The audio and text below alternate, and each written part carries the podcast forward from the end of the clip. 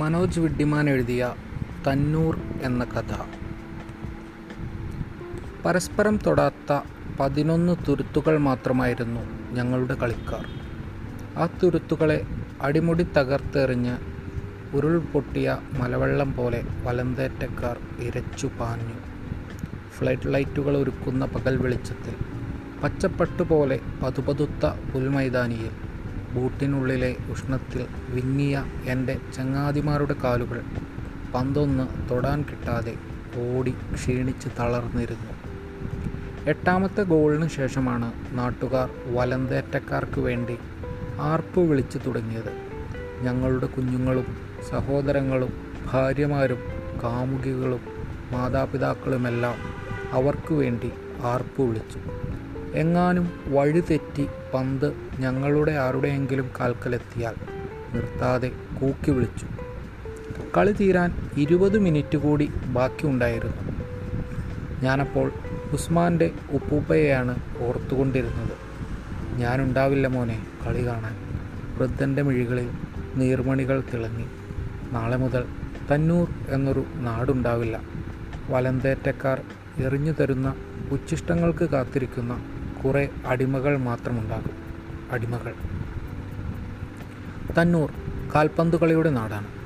പ്രതിരോധത്തിന്റെയും ഇവിടുത്തെ കാറ്റിന് പറയാനുള്ളത് ഡിഫൻസുകളുടെയും സേവിങ്സുകളുടെയും നിലയ്ക്കാത്ത കഥകളാണ്.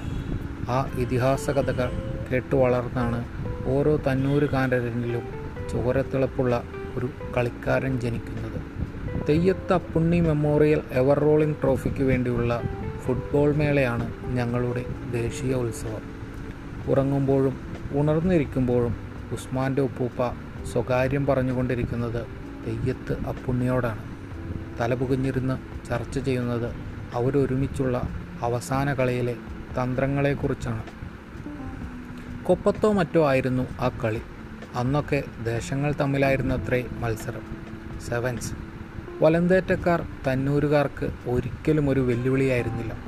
പക്ഷേ അന്നത്തെ കളിയിൽ വലന്തേറ്റയ്ക്ക് വേണ്ടി കളിക്കാൻ അംബ്രോസ് എന്നൊരു വരത്തനുണ്ടായിരുന്നു. കുതന്ത്രങ്ങളുടെയും കള്ളക്കളികളുടെയും ഫൗളുകളുടെയും തലതൊട്ടപ്പൻ വെടിമരുന്നു നിറച്ച ഷോട്ടുകൾ പെയ്യുന്നവൻ ഗോളുകളുടെ പേടി സ്വപ്നം. പക്ഷേ അപ്പുണ്ണിക്കോ തന്നൂരിനോ കുലുക്കമുണ്ടായില്ല. അംബ്രോസിന്റെ സകല തന്ത്രങ്ങൾക്കും വഴിയടച്ച് അപ്പുണ്ണി ഇരുമ്പു മതിൽ പോലെ പോസ്റ്റിൽ നിറഞ്ഞു നിന്നു. തന്നൂർ മൂന്നേ പൂജ്യത്തിന് കളി ജയിച്ചു എന്ന് ഉറപ്പിച്ച് ആർപ്പുവിളികൾ തുടങ്ങിയ അവസാന നിമിഷത്തിൽ പെനാൽറ്റി ബോക്സിൽ വച്ച് കാലിൽ കിട്ടിയ പന്ത് തന്നൂരിന്റെ ലെഫ്റ്റ് ബാക്ക് അമ്മൂഞ്ഞിയുടെ കൈപ്പത്തിയിലേക്ക് കോരിയിട്ട അംബ്രോ അംബ്രോസിന്റെ കുതന്ത്രം. പെനാൽറ്റി. കിക്ക് എടുക്കുന്നത് അയാൾ തന്നെ. തന്നൂരിന് ഒരു ഗോൾ വീണു എന്ന് തന്നെ മിക്കവരും കരുതി. പക്ഷേ അപ്പുണ്ണിക്കുണ്ടോ വല്ല കൂസലും? ഷോട്ട് എടുക്കുന്നതിന് മുമ്പ് അപ്പുണ്ണിയുടെ കണ്ണുകളിലേക്ക് നോക്കി മോഹനിദ്രയിലേക്ക് ആഴ്ത്തുന്നത് പോലെ എന്തോ ദുർമന്ത്രങ്ങൾ ഉരുവിട്ട് കുനിഞ്ഞ് പന്തൊന്ന് തിരിച്ചു വച്ച് തീവണ്ടിയെപ്പോലെ പാഞ്ഞു വന്ന് അംബ്രോസിന്റെ ഷോട്ട്. പോസ്റ്റിന്റെ വലതു മുകളിലെ മൂലയിലേക്കാണ് പന്ത് ഒരു വെടിച്ചില്ല് പോലെ പാളുന്നതെന്ന് എല്ലാവരും കണ്ടു. അപ്പുണ്ണി പറന്നതും അവിടേക്കു തന്നെ. കഥ അവിടെ എത്തുമ്പോൾ ഓരോ തന്നൂരുകാരന്റെയും ശബ്ദമൊന്നിടറും നെഞ്ചൊന്നു പിടയും. ഒരു സ്ഫോടനം നടന്നതുപോലെ എല്ലാവരെയും ഞെട്ടിച്ചുകൊണ്ട് അപ്പുണ്ണി വലയ്ക്കുള്ളിലേക്കും പന്ത് പുറത്തേക്കും തെറിച്ചു. പുറത്തേക്ക് തെറിച്ച പന്ത് തലവച്ച് കുത്തി അകറ്റിയ സെന്റർ സെന്റർ ബേക്ക് കോയാമോ കുഴഞ്ഞു വീണു. റഫറിയുടെ നീണ്ട വിസിൽ. കളി കഴിഞ്ഞു. പക്ഷേ അപ്പുണ്ണി എണീറ്റില്ല. കിടന്നിടത്ത് നിന്ന് തലയുയർത്തി എല്ലാവരെയും ഒന്ന് നോക്കി.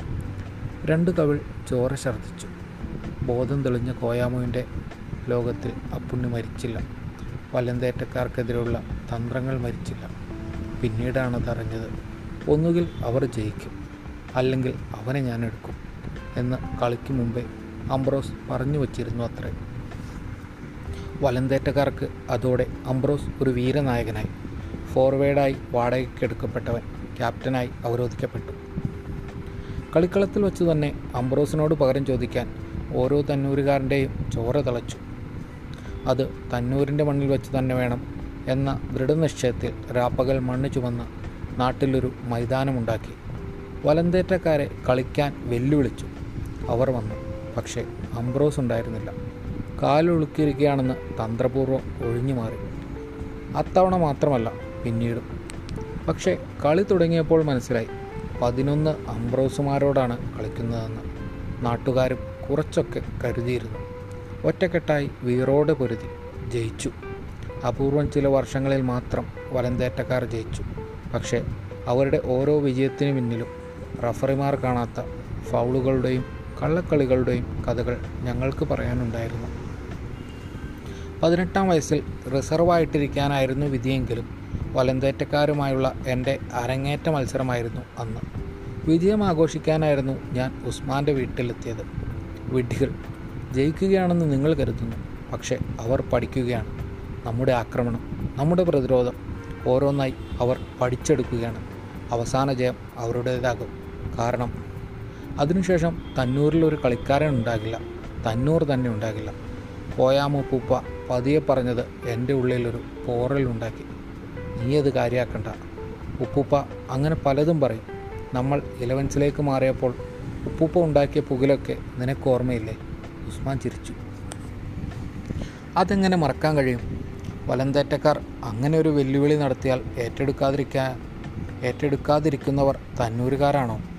ഇനി മുതൽ ഇലവൻസ് കളിക്കാനേ ഉള്ളൂ എന്നവർ വാശി പിടിച്ചാൽ അത് കേട്ട് പിന്മാറുന്ന ഭീരുക്കളോ ഞങ്ങൾ? കാര്യം ഗ്രൗണ്ടിന് പടിഞ്ഞാറ് വശത്തെ പാടം കുറച്ച് നികത്തേണ്ടി വന്നു. തെക്കുഭാഗത്തെ ചില വീടുകൾ ഒഴിപ്പിക്കുന്നത് സംബന്ധിച്ച് ചില കശപിശയൊക്കെ ഉണ്ടായി. ശ്രമദാനത്തിന് വരുന്നവരെ കല്ലെടുത്തെറിഞ്ഞൊഴിച്ചും നികത്തിയ ഗ്രൗണ്ട് ആരും കാണാതെ വന്ന് കുഴച്ചു മറിച്ചിട്ടും വൃദ്ധൻ അന്ന് ചില്ലറ തല്ലുപൊളിയാണോ ഉണ്ടാക്കിയത്. ഒടുവിൽ കുറച്ചുനാൾ ചങ്ങലക്കിടേണ്ടി വന്നു. അതേടാ പന്നീന്റെ മോനെ ശത്രുവിന്റെ ആവശ്യത്തിനനുസരിച്ച് അംഗക്കളം വലുതാക്കുന്ന നീയൊക്കെ ബുദ്ധിമാൻ. ഞാൻ വെറും ഭ്രാന്തൻ. തിണ്ണയിലിരുന്ന വൃദ്ധൻ അലർച്ചയോടെ ചാടി എണീറ്റപ്പോൾ ഞാനും ഉസ്മാനും പെട്ടെന്ന് ആ ഭാവപകർച്ചയിൽ ഒരു നിമിഷം പകച്ചുപോയി. അവരുടെ ആവശ്യത്തിനനുസരിച്ച് നിന്റെയൊക്കെ തന്തമാർ പാദങ്ങൾ ബൂട്ടിട്ട് പൊതിഞ്ഞു കെട്ടി. ഇന്ന് നിന്റെയൊക്കെ കാലിന് തന്നൂരിലെ മണ്ണിന്റെ ഉപ്പും പുളിയും അറിയാമോടാ? ഒരഞ്ച് മിനിറ്റ് മണ്ണിലിറങ്ങിയ നിന്റെയൊക്കെ കാലിൽ ചരൽ മുറിഞ്ഞു പൊട്ടും. എന്നിട്ടും നീയും നിന്റെ തന്തയുമെല്ലാം വീരനായകന്മാർ. ചിരിച്ചോടാ നീയൊക്കെ ചിരിച്ചോ? നിന്റെയൊക്കെ ഒടുക്കത്തെ കളി വരെ ചിരിച്ചുകൊണ്ടിരുന്നു വൃദ്ധൻ എന്നെ ഒരു തീ പാറുന്ന നോട്ടം നോക്കി. പിന്നെ എന്തൊക്കെയോ പിറുപിറുത്ത് വീണ്ടും തിണയിൽ ചെന്നിരുന്നു. ഉസ്മാൻ വീണ്ടും ചിരിച്ചു. മൂപ്പരിന്ന് നല്ല ഫോമില. എന്തിനാടാ ചെക്കന്മാരെ കാർന്നോരെ അരിശം പിടിപ്പിക്കുന്നത്? ഉസ്മാന്റെ ഉമ്മ അകത്തുനിന്ന് വിളിച്ചു ചോദിച്ചു. അതവിടെ ഇരുന്ന് എന്തെങ്കിലും പറഞ്ഞോട്ടെ. നിങ്ങൾ നിങ്ങളുടെ പാട് നോക്കിപ്പോ. കളികൾ പിന്നെയും നടന്നു. മിക്കതിലും ഞങ്ങൾ തന്നെ ജയിച്ചു. പക്ഷേ ആ വാക്കുകൾ നോട്ടം എന്റെ ഉള്ളിൽ ഒരു കാരമുള്ളു പോലെ തറഞ്ഞു കിടന്നു. അവർ ഞങ്ങളുടെ കളി പഠിക്കുന്നുണ്ടോ? കാര്യം ഞങ്ങൾക്കും അതീവ രഹസ്യമുള്ള ചില മുന്നൊരുക്കങ്ങളുണ്ട്. വലന്തേറ്റ വിന്നേഴ്സിന്റെ കളി ഈ പരിസരത്ത് എവിടെ ഉണ്ടെന്ന് കേട്ടാലും അവിടെ അവരറിയാതെ തന്നോർ ഫൈറ്ററിൽ ഒരാൾ ഹാജരുണ്ടാവും. അവരുടെ പൊസിഷൻ പാസുകൾ ഫൗളുകൾ എല്ലാം അയാൾ കണ്ണിമയ്ക്കാതെ പഠിക്കും. അതെല്ലാം ചേർത്ത് വച്ചാണ് അടുത്ത അംഗത്തിന് ഞങ്ങൾ തയ്യാറെടുക്കാറുള്ളത്. ഒരുപക്ഷെ അത്തരം തന്ത്രങ്ങളൊക്കെ അവർക്കുമുണ്ടാകുമോ? എങ്കിൽ അവരിങ്ങനെ തോൽക്കുന്നതെന്ത്? വളരെ വളരെ വൈകി. ഇന്നലെ രാത്രിയാണല്ലോ ആ ചോദ്യങ്ങൾക്ക് ഉത്തരം കിട്ടിയത്. വീണ്ടും ആരവം ഉയരുന്നു. അടുത്ത ഗോൾ വീണിരിക്കുന്നു. പതിനേഴ്. ഒരു സാമ്രാജ്യം തകർന്നടിയുകയാണ്. ജനം ആർപ്പ് വിളിക്കുന്നു. സ്വന്തം ദേഹം കടിച്ചു മുറിക്കുന്ന ഭ്രാന്തൻ നായയെപ്പോലെ തന്നൂരുകാരെ നിങ്ങൾ നിങ്ങളുടെ തോൽവിയിൽ തന്നെ ഉന്മത്തരായി ആർപ്പ് വിളിക്കുകയാണല്ലോ. കഴിഞ്ഞ കൊല്ലം മത്സരം കഴിഞ്ഞ് മടങ്ങുമ്പോഴാണ് വലന്തേറ്റക്കാർ അങ്ങനെ ഒരു ആവശ്യം മുന്നോട്ട് വച്ചത്. ഇനി മുതൽ ഞങ്ങൾ ഗ്രാസ് പിച്ചിലേ കളിക്കുന്നുള്ളൂ അവരുടെ മാനേജർ പറഞ്ഞു. അറിയാമല്ലോ ഞങ്ങളുടെ കളിക്കാരിൽ രണ്ട് പേർ ഇന്റർനാഷണൽ പ്ലെയേഴ്സാണ് നാല് പേർ നാഷണലും മണ്ണിൽ കളിക്കുമ്പോൾ അവർക്ക് വല്ലാതെ സ്ട്രെയിൻ എടുക്കേണ്ടി വരുന്നുണ്ട്. ഇവിടെയൊന്നും മറിഞ്ഞു വീണാൽ പോലും അവരുടെ ഫിറ്റ്നസ്സൊക്കെ തകരാറിലാവും. അല്ലാതെ നിങ്ങളോട് കളിക്കുന്നതിന് വിരോധമുണ്ടായിട്ടല്ല. മറുപടിയില്ലാതെ അന്തിച്ചു നിൽക്കുകയായിരുന്ന ഞങ്ങളുടെ മാനേജറുടെ കൈപിടിച്ച് കുലുക്കിക്കൊണ്ട് അയാൾ തുടർന്നു. നോക്കൂ നിങ്ങൾക്ക് ഒന്നാം തരം പ്ലെയേഴ്സ് ഉണ്ട്. അതുകൊണ്ടാണല്ലോ നിങ്ങൾ ജയിക്കുന്നത്. പക്ഷേ നിങ്ങളുടെ ഗ്രൗണ്ട് അത് ഇരുപത് വർഷം പിറകിലാണ്. മറ്റൊരു രീതിയിൽ പറഞ്ഞാൽ നിങ്ങൾ തന്നെ നിങ്ങളുടെ വളർച്ച നിഷേധിക്കുകയാണ്. ആറ് വർഷമേ ആയിട്ടുള്ളൂ ഞങ്ങൾ ഗ്രാസ് പിച്ചിലേക്ക് മാറിയിട്ട്. അപ്പോഴേക്കും അഞ്ച് ഇന്റർനാഷണൽ പ്ലെയേഴ്സിനെ സൃഷ്ടിക്കാൻ ഞങ്ങൾക്ക് കഴിഞ്ഞു. കൊപ്പവും തിരൂരുമെല്ലാം ഗ്രാസ് പിച്ചിലേക്ക് മാറുകയാണെന്ന് കേൾക്കുന്നു. അതായി കഴിഞ്ഞാൽ പിന്നെ അവരും ഉണ്ടാവില്ല ഇവിടെ കളിക്കാൻ. ഒന്ന് നിർത്തി വാക്കുകളിൽ പുച്ഛം നിറച്ച് അയാൾ അവസാനിപ്പിച്ചു. നിങ്ങൾ മാത്രം ഇങ്ങനെ ചരലിൽ നിരങ്ങി ജീവിതം കഴിക്കും. വലന്തേറ്റക്കാരുടെ വെല്ലുവിളി കേട്ടില്ലെന്ന് നടിക്കുകയോ അതിലുമുപരി തന്നൂരുകാരായ ഇന്റർനാഷണൽ പ്ലെയേഴ്സ് എന്ന എക്കാലത്തെയും സ്വപ്നം. പക്ഷേ പണം ഗ്രാസ് ഫീൽഡാക്കാൻ പത്ത് ലക്ഷം ഫ്ലഡ് ലൈറ്റിന് എട്ട് ലക്ഷം ഗ്യാലറിക്ക് നാൽപ്പത് ലക്ഷം. ഞങ്ങൾ സമീപിച്ച എഞ്ചിനീയർ പുല്ലുപോലെ പറഞ്ഞു. ആദ്യമേ തന്നെ ഗ്യാലറി വേണ്ടെന്ന് വെച്ചു. എന്നിട്ടും വേണം പതിനെട്ട് ലക്ഷം. ഈ ഇട്ടാവട്ടം തന്നൂരിൽ നിന്ന് അത്രയും തുക പിരിച്ചെടുക്കാമെന്ന് സ്വപ്നത്തിൽ പോലും ചിന്തിക്കാൻ വയ്യ. അന്വേഷിപ്പിൻ കണ്ടെത്തും എന്നാണല്ലോ പ്രമാണം. കണ്ടെത്തുക തന്നെ ചെയ്തു. ക്ലബിന്റെ രക്ഷാധികാരി ഹരിഹരേട്ടനാണ് വഴി കാട്ടിയത്. അദ്ദേഹം ഞങ്ങൾക്ക് വളരെ വേണ്ടപ്പെട്ടയാളാണ്. പണക്കാരന്റെ പത്രാസുകളൊന്നും കാണിക്കാതെ ക്ലബിന് വേണ്ട ഫുട്ബോളും ജേഴ്സിയും എല്ലാം മനസ്സലിവോട് സ്പോൺസർ ചെയ്യാറുള്ള സ്നേഹസമ്പന്നൻ. ക്ലബ്ബ് പ്രസിഡന്റ് ദാസേട്ടനും സെക്രട്ടറി ഉമ്മർക്കയും ചേർന്നാണ് കരാറിൽ ഒപ്പുവെച്ചത്. ഇന്നലെ രാത്രിയാണ് അതുണ്ടായത്. പരിശീലനവും ഇന്നത്തെ കളിയുടെ ഗെയിം പ്ലാനിങ്ങും കഴിഞ്ഞ് ഇരുൾ മൂടിയ ഇടവഴിയിലൂടെ തിരിച്ചു വരുമ്പോഴാണ് ഒടുന്നനെ മുന്നിൽ മറ്റൊരു നിഴൽ അനങ്ങുന്നതായി തോന്നിയത്. പെട്ടെന്നെന്തോ ആഞ്ഞുയർന്നു താണുവോ. തലയിലെന്തോ ഭാരമുള്ളത് പൊട്ടി വീണുവോ തപ്പി നോക്കി. ഇല്ല തോന്നലായിരുന്നു. കണ്ണിലെ ഇരുട്ട് പരിചിതമായപ്പോൾ മുന്നിലെ നിഴൽ തിരിച്ചറിഞ്ഞു. കുഞ്ഞാമുപ്പുപ്പ. നീ പേടിച്ചോ? മൂപ്പർ പതിഞ്ഞ ശബ്ദത്തിൽ ചോദിച്ചു. കുറച്ച്. ഞാൻ ചിരിക്കാൻ ശ്രമിച്ചു. നന്നായി. മൂപ്പർ എന്റെ കൈ പിടിച്ചു. വാ. എൺപത് കഴിഞ്ഞിട്ടും വൃദ്ധന്റെ കൈക്ക് എന്തു ബലം? എങ്ങോട്ടാണ്? എന്ന് നാവ് ഉയർത്താൻ പോലുമാകുന്നതിന് മുമ്പ് കാറ്റിന്റെ വേഗതയിൽ എവിടേക്കാണ് എന്നെ വലിച്ചു കൊണ്ടുപോകുന്നത് അതിനിടയിൽ ശരവർഷം പോലെ ചോദ്യങ്ങളും. നിനക്ക് കുറച്ചു മുമ്പൊരു സന്ദേശം കിട്ടിയിരുന്നു? ടീമിലെ രണ്ടുപേർ ഒറ്റുകാരാണെന്ന് ഉവ് ഞാൻ അതിശയത്തോട് സമ്മതിച്ചു. അഞ്ച് മിനിറ്റ് മുമ്പാണ് ഒരു അജ്ഞാത നമ്പറിൽ നിന്ന് അങ്ങനെ ഒരു മെസ്സേജ് വന്നത്. സ്റ്റേഡിയത്തിൽ നിന്ന് മടങ്ങുമ്പോൾ നിനക്ക് മാത്രമല്ല ടീമിലെ എല്ലാവർക്കും അവരത് അയച്ചിട്ടുണ്ട്. സത്യവുമാണത്. പക്ഷേ ഇപ്പോൾ നിങ്ങളെ അറിയിച്ചത് നാളത്തെ നിങ്ങളുടെ കെട്ടുറപ്പ് തകർക്കാൻ. പതിനൊന്ന് പേർ പതിനൊന്ന് പേരായി തന്നെ അകന്നു മാറി നിൽക്കാൻ. വെറും ഇരുപത് ദിവസത്തെ പരിശീലനം അത് മതിയോടെ അവരെ ജയിക്കാൻ. എന്തു പറയാൻ? പോരെന്ന് ഞങ്ങൾക്ക് തന്നെ അറിയാം. പക്ഷേ പെണ്ണിന്റെ മാല പണയം വെച്ചിട്ട് അതിനുള്ളതേ കിട്ടിയുള്ളല്ലേ? പരിഹാസമാണ് വൃദ്ധന്റെ ശബ്ദത്തിൽ. നാവനങ്ങുന്നില്ല. മർമ്മത്താണ് കിളവൻ അഴ്ത്തുന്നത് ഫുട്ബോൾ ജീവശ്വാസമായ തന്നൂരിൽ ഇങ്ങനെ ഒരു അന്താരാഷ്ട്ര നിലവാരമുള്ള സ്റ്റേഡിയം തയ്യാറാക്കാൻ മുൻകൈയെടുക്കാൻ കഴിഞ്ഞതിൽ എനിക്ക് അഭിമാനമുണ്ട്. നാല് മാസം മുമ്പ് സ്റ്റേഡിയം ഉദ്ഘാടനം ചെയ്യുമ്പോൾ ഹരിഹരേട്ടൻ പ്രസംഗിച്ചു. ഇത്രയും നാളും കുട്ടികൾ മൈതാനിയിൽ കളി കഴിഞ്ഞു വരുന്നതുവരെ തന്നൂരിലെ ഓരോ അച്ഛനമ്മമാർക്കും പേടിയായിരുന്നു. വീണുരഞ്ഞു പൊട്ടിയ കൈകാലുകളുമായാണോ തങ്ങളുടെ കുട്ടികൾ കയറി വരിക എന്ന്. ഞാനടക്കം ചില രക്ഷിതാക്കളെങ്കിലും അതുകൊണ്ട് മാത്രം കുട്ടികളെ ഇങ്ങോട്ട് പറഞ്ഞയക്കാനും മടി കാണിച്ചിരുന്നു. ഇനി ആ പേടി വേണ്ട. എനിക്കുറപ്പാണ്. തന്നൂരിലെ മാന്യപൗരന്മാർ അമ്പതോ നൂറോ മുടക്കി പരിശീലനം നേടാനോ ടിക്കറ്റ് എടുത്ത് ടൂർണമെന്റ് കാണാനോ മടി കാണിക്കുന്നവരല്ല. കിടലം കൊള്ളിക്കുന്ന കയ്യടി തീരുന്നവരെ ഹരിഹരേട്ടന് കുറച്ച് സമയം പുഞ്ചിരിയോടെ കാത്തു നിൽക്കേണ്ടി വന്നു. എങ്കിലും ചില നാണം കെട്ടവരുണ്ട്. ആ മുഖത്ത് രോഷം പടർന്നു. എന്തുമേതും സൗജന്യമായി തിന്നു ശീലിച്ച പിച്ചകൾ. ആടുമാടുകളെയും നാടോടി പരിശകളെയും മാത്രമല്ല അത്തരക്കാരെ കൂടി ഉദ്ദേശിച്ചാണ് കമ്പനി പതിനെട്ടടി പൊക്കത്തിൽ രണ്ടടി വീതിയിൽ മൈതാനത്തിന് ചുറ്റും അദ്ദേഹം മൈതാനത്തിന് ചുറ്റും വിരൽ ചൂണ്ടി തുടർന്നു. ഈ മതിൽ പടുത്തുയർത്തിയിരിക്കുന്നത് തന്നൂരുകാർ വീണ്ടും ആവേശത്തോടെ കൈകടിച്ചു. നിങ്ങൾക്കറിയാമല്ലോ നൂറ് വർഷം കഴിഞ്ഞാൽ കമ്പനി ഈ സ്റ്റേഡിയം നമുക്ക് തന്നെ തിരിച്ചു തരും. മന്ത്ലി യൂസേഴ്സ് ഫീ ആയി പുറത്തുള്ളവരിൽ നിന്ന് അറുപതിനായിരം ഈടാക്കുമ്പോൾ ക്ലബിന് വെറും മുപ്പതിനായിരം രൂപ മാത്രമാണ് നിശ്ചയിച്ചിരിക്കുന്നത്. അത് കേൾക്കുമ്പോൾ ചിലർക്കൊക്കെ ഒരു മുറുകുറുപ്പുണ്ടാകും. ഇത്ര രൂപയോ എന്ന് ഞാനൊരു കണക്ക് പറയാം. ഒരു മാസത്തേക്ക് മുപ്പതിനായിരം ആകുമ്പോൾ ഒരു ദിവസത്തേക്ക് മുപ്പതിനായിരം ഹരണം മുപ്പത് അതായത് ആയിരം. റിസർവ് ഉൾപ്പെടെ പതിനഞ്ച് പേരാണല്ലോ ടീമിലുള്ളത്.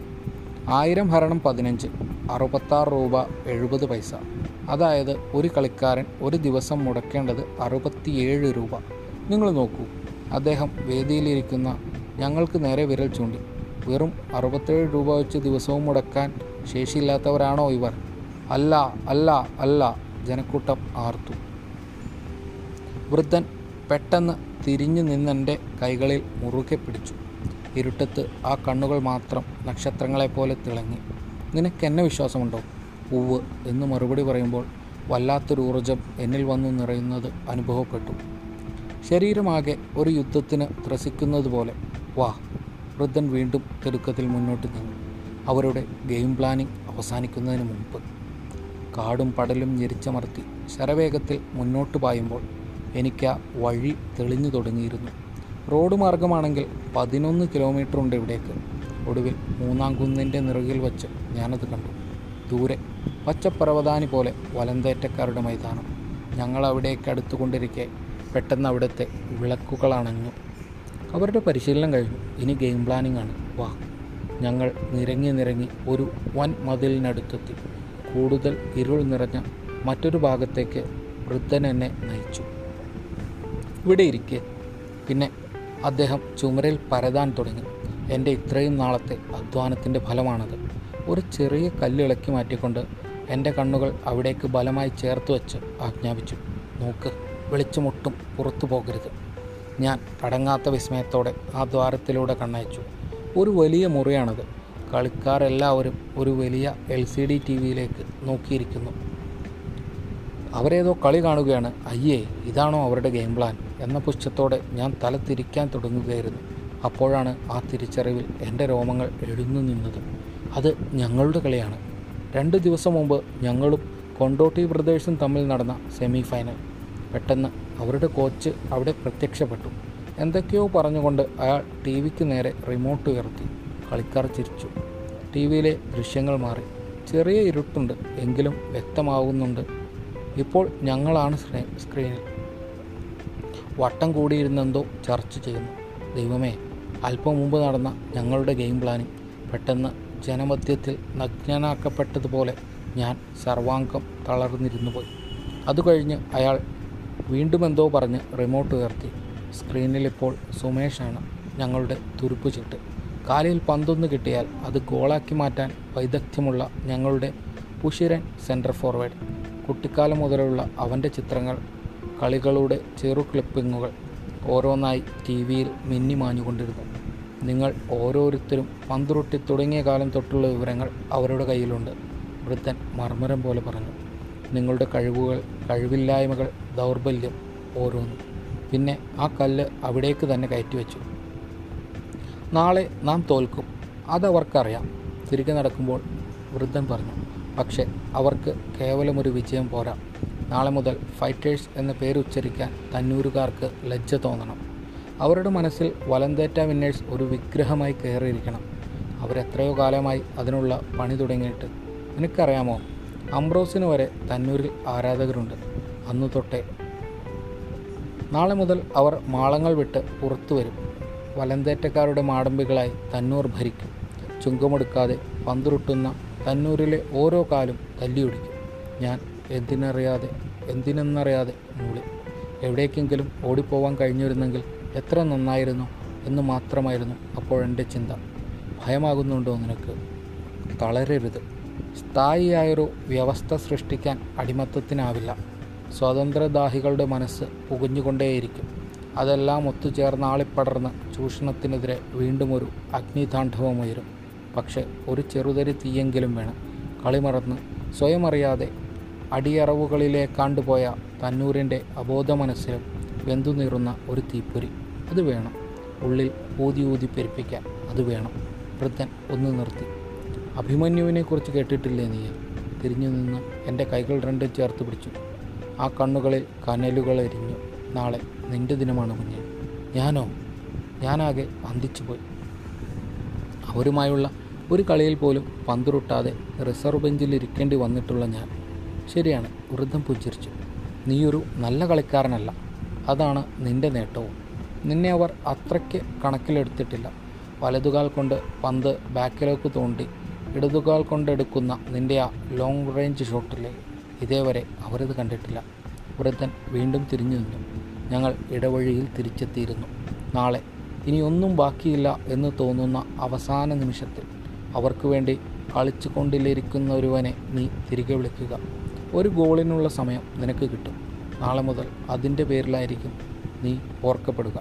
ഉപ്പുപ്പ എന്റെ തലയിൽ കവച്ച് അനുഗ്രഹിച്ചു. മേലാകെ തീ പടർന്നു കയറുകയാണ്. ഒരു നിമിഷം കൊണ്ട് ലോകം മറ്റൊരു ലോകത്തേക്ക് പിറവിയെടുത്തതുപോലെ. ആരൊക്കെയാണ് ഒറ്റുകാർ ഞാൻ ഉദ്യോഗത്തോട് ചോദിച്ചു. നാളെ കളി കാണുമ്പോൾ നിനക്കതറിയാനാകും. വൃദ്ധൻ വേദനയോടെ പുഞ്ചിരിച്ചു. അതുവരെ എല്ലാവരും സഖാക്കൾ തന്നെ എന്ന് കരുതിക്കോളും. അല്ലെങ്കിൽ ഒരു പക്ഷേ നിന്റെ നാവ് തന്നെ നിന്നെ വഞ്ചിച്ചെന്ന് വരും. ഉടനെ ഇരുൾ കീറുമുറിച്ച് ഒരു ടോർച്ച് വെളിച്ചം ഞങ്ങളുടെ ദേഹത്തേക്ക് വീണു. നന്ദ ഉസ്മാന്റെ പരിഭ്രാന്തമായ ശബ്ദം അവൻ ഓടി വന്ന് വൃദ്ധനെ തള്ളിമാറ്റി. മാറി നിൽക്കുകളവ നിങ്ങളവനെ എന്താ ചെയ്തത്? പിന്നെ എന്റെ നെറ്റിയിൽ തോണ്ടിക്കൊണ്ട് അവൻ ചോദിച്ചു എന്താടാ ഇയാൾ ചെയ്തത്? ചോര ഒലിക്കുന്നുണ്ടല്ലോ. ഞാൻ സംശയത്തോടെ വിരലോടിച്ചു നോക്കി. വിരൽത്തുമ്പിൽ ഒരു ഈർപ്പം തടയുന്നുണ്ട്. കയ്യിലേക്ക് നോക്കി. രക്തം കിനിഞ്ഞിരിക്കുന്നു. ഹ ഹ ഹ. വൃദ്ധൻ ചിരിച്ചു. പിന്നെ ഒരു തെറുപ്പാട്ട് പാടി. വാ ശവമേ കയ്യിൽ കരുതിയ ചങ്ങലയിൽ വൃദ്ധനെ പൂട്ടി വലിച്ചിഴച്ച് നടക്കുമ്പോൾ ഉസ്മാൻ പറഞ്ഞു ഉപ്പൂപ്പയാണെന്നൊന്നും ഞാൻ നോക്കില്ല. കാൽ തല്ലിയൊടിച്ച് ഒരു മൂലക്കിടും. ഇല്ലടാ ഒന്നും പറ്റിയില്ല. ഇരുട്ടത്ത് ഞങ്ങളൊന്ന് കൂട്ടിമുട്ടിയതാ. ഞാൻ അവനെ ആശ്വസിപ്പിച്ചു. വൃദ്ധൻ വീണ്ടും പൊട്ടിച്ചിരിച്ചു. വീണ്ടും ഒരു ആരവമുയർന്നു. അടുത്ത ഗോൾ വീണിരിക്കുന്നു. പതിനെട്ട്. പെട്ടെന്ന് എന്തോ ഒന്ന് മൂക്കിനെ ഉരസി ചീളിപ്പാഞ്ഞ് വിജേഷിന്റെ നെഞ്ചത്ത് ചെന്ന് പതിച്ചു. അമ്മേ അവൻ നിലവിളിച്ചു. കല്ല്. ആരും തലയുയർത്തുന്നില്ല. തോൽവിയിൽ കരയുന്നവരല്ല ഞങ്ങൾ തന്നൂരുകാർ. പക്ഷേ ഇപ്പോൾ ഒരു വാക്കൊന്ന് എവിടെ നിന്നെങ്കിലും പൊട്ടി വീണാൽ ഒരു മൂക്കൊന്ന് വിതുമ്പിച്ചീറ്റിയാൽ എന്താവണമെന്നുണ്ടാവുകയെന്ന് പറയുക വയ്യ. സഹദേവേട്ട കളിക്കാർക്ക് നിർദ്ദേശം നൽകുന്നത് നിർത്തി. ബലിതർപ്പണത്തിനെന്ന പോലെ മുട്ടുകാലൊന്നി തല കുമ്പിട്ട് ഗ്രൗണ്ടിലിരിക്കുകയാണ്. ക്ലോക്കിലേക്ക് നോക്കി. കളി തീരാൻ ആറു മിനിറ്റ് കൂടിയുണ്ട്. ഒരു പത്മവ്യൂഹത്തിന്റെ ആരവമാണ് ചുറ്റും മുഴങ്ങുന്നത്. ഞരമ്പുകൾ വലിഞ്ഞു മുറുക്കുന്നു രക്തം തിളച്ചാണ് ദേഹത്തു നിന്ന് ആവി പൊങ്ങുന്നത്. എണീറ്റ് സഹദേവൻ ടെന്നരികിലേക്ക് നടന്നു. ഒടുക്കത്തെ കളിയല്ലേ സഹദേവേട്ട എനിക്കുമൊന്ന് കളിക്കണം. എന്തിനാടാ നീ കൂടി നാണം കെടുന്നത്? വീട്ടിൽ പരാമർ ഇരിപ്പുണ്ട് നാട്ടുകാർ എറിഞ്ഞു കൊന്നില്ലെങ്കിൽ നമുക്കെല്ലാവർക്കും അതടിച്ച് ചാവാം.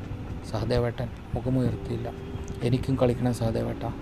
അത് ശ്രദ്ധിക്കാത്തതായി നടിച്ച് സബ്സ്റ്റിറ്റ്യൂഷൻ ബോർഡിൽ നമ്പറുകൾ കൊടുത്തു വച്ച് ഞാൻ പറഞ്ഞു. ഉസ്മാനെ തിരികെ വിളിക്കുക.